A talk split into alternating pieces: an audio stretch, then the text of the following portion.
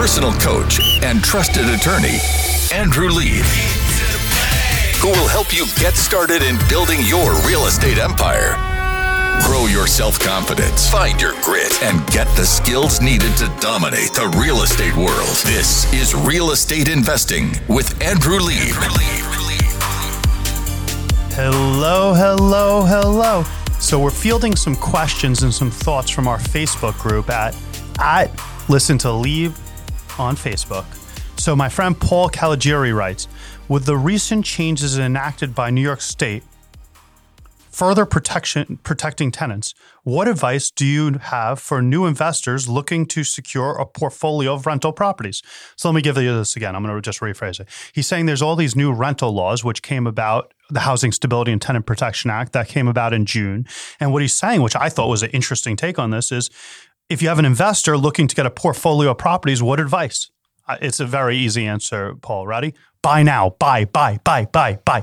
You should definitely go buy because these new laws are the best thing since sliced bread for an investor, Lauren. You know why? Why? Because everyone else is terrified. So the market has been totally smashed by these new laws. You have you read article after article after article about investors trying to get out and people not wanting to be in the market, landlords selling because of these new laws. Just to give you a backdrop, some of these new laws say the most amount of money you can collect before the rental period, including security, prepaid rent, is one month. Some of these laws say the most you can get on a late fee, 50 bucks. Some of these laws say when you do an eviction proceeding, you can't get anything besides base rent, and you'd have to bring a second lawsuit to get more money.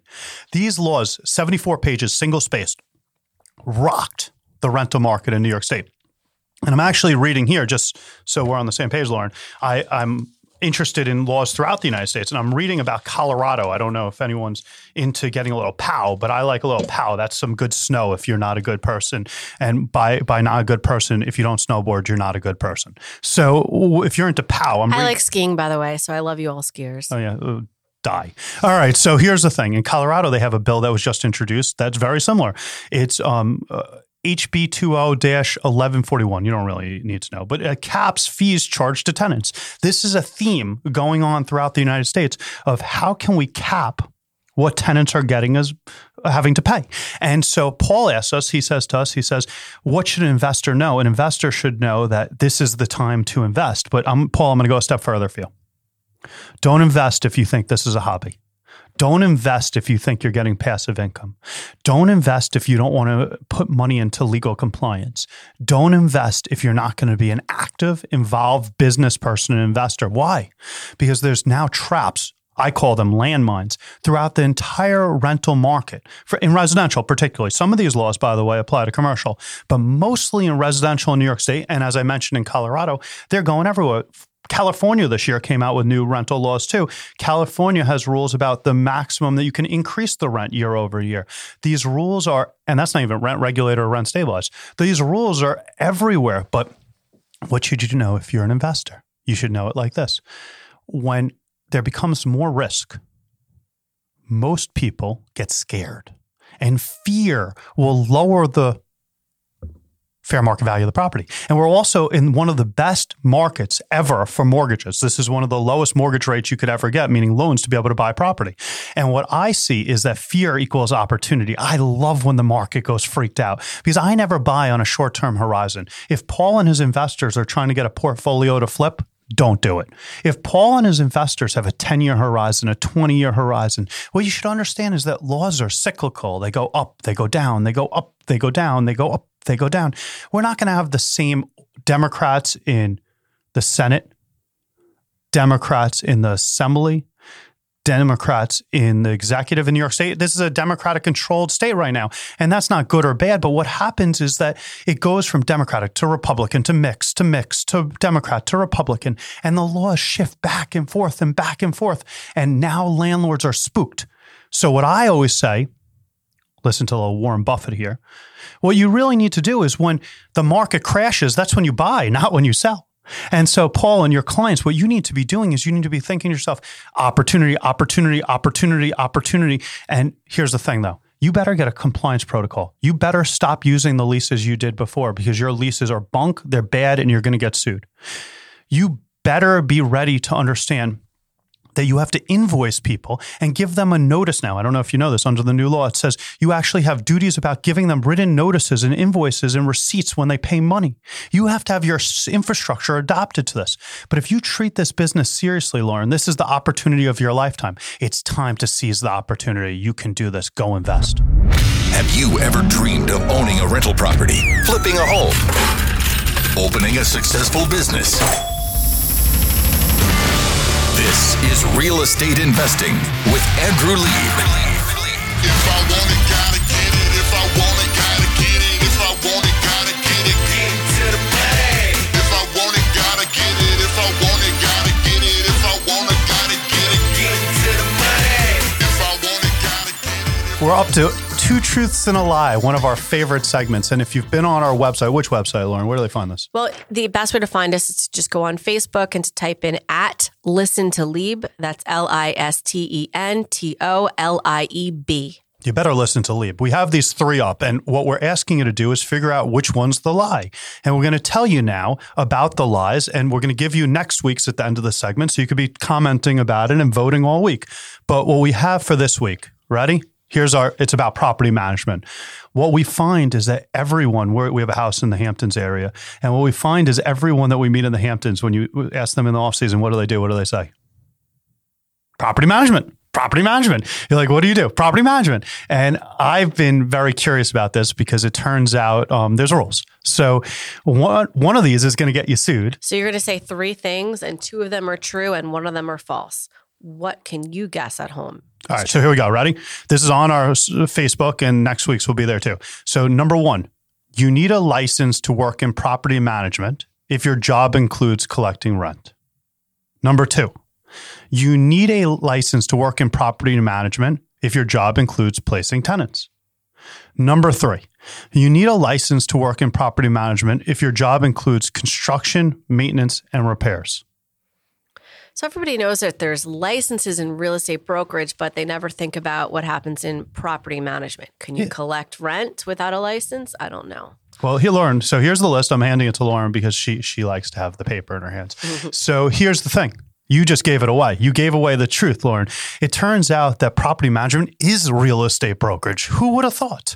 It turns out that if you collect rent or you place tenants for another, you need a real estate brokerage license. Now, I kind of made it tricky. It was a little tricky there. I'm going to tell you why. Because I wrote to you, what about construction, maintenance, and repairs?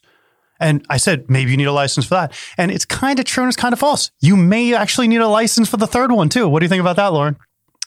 A license for construction? Yeah, it depends. You see, if you're in a village or in a county, not a state license, but in a village or a county, and you're doing residential home improvements, you need a residential home improvement license, home improvement contractor license.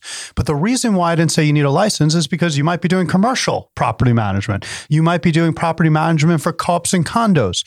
But if you're doing residential, like a one to four, and you're doing the property management on there, you probably need to get a home. I was once doing a case, Lauren, for this guy, a great guy. I really like him. And he was doing landscaping in the Hamptons, and he um, did a lot of landscaping. He, uh, you know, and the Hamptons not cutting the grass; it's putting in mega shrubs. Like these bills could be 60, 70, like big, big, big, big. Anyway, so he was doing this right, and the guy, the the um, client didn't pay him, and he hired me. He said, "Sue, Sue, go get me the money. Go get me the money." And what we found out is that he didn't have a home improvement license a home improvement contractor's license on the date that he was doing the services. And did you know he wasn't able to collect the money because he wasn't licensed when he delivered the service?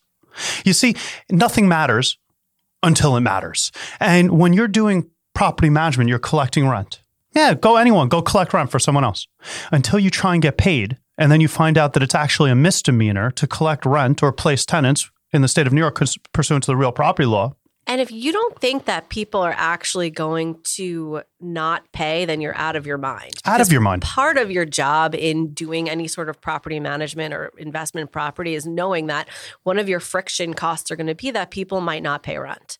on our property, we have a gal whose job on accounts receivable is just to invoice these people and remind them when they're late and make sure that they're getting paid. Because what you know when you're an investor in real estate, or by the way, if you own a bagel place, what you know if you own any business is that you know who doesn't pay? Everyone. You know who stiffs you?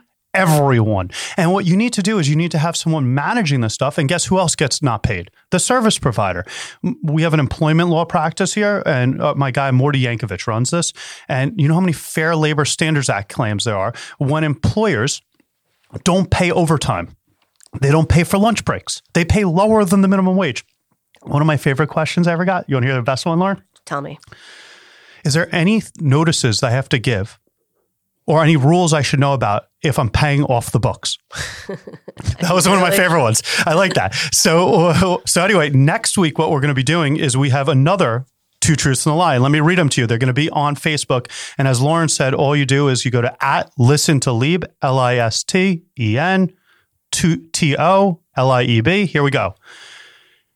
A residential month to month lease requires a written notice about the fire sprinkler system. A residential month to month lease can always be canceled on 30 days' notice. A residential month to month lease requires a written notice about the currently valid CO. So we have two truths and a lie. And next week, what we're going to be talking about is a residential month to month lease. And what we want to know is, is does there need to be a written notice about the CO? Does there need to be a written notice about the fire sprinkler? And can it be always canceled on 30 days' notice? Two truths and one lie. Have you ever dreamed of owning a rental property, flipping a home, opening a successful business? This is Real Estate Investing with Andrew Lieb.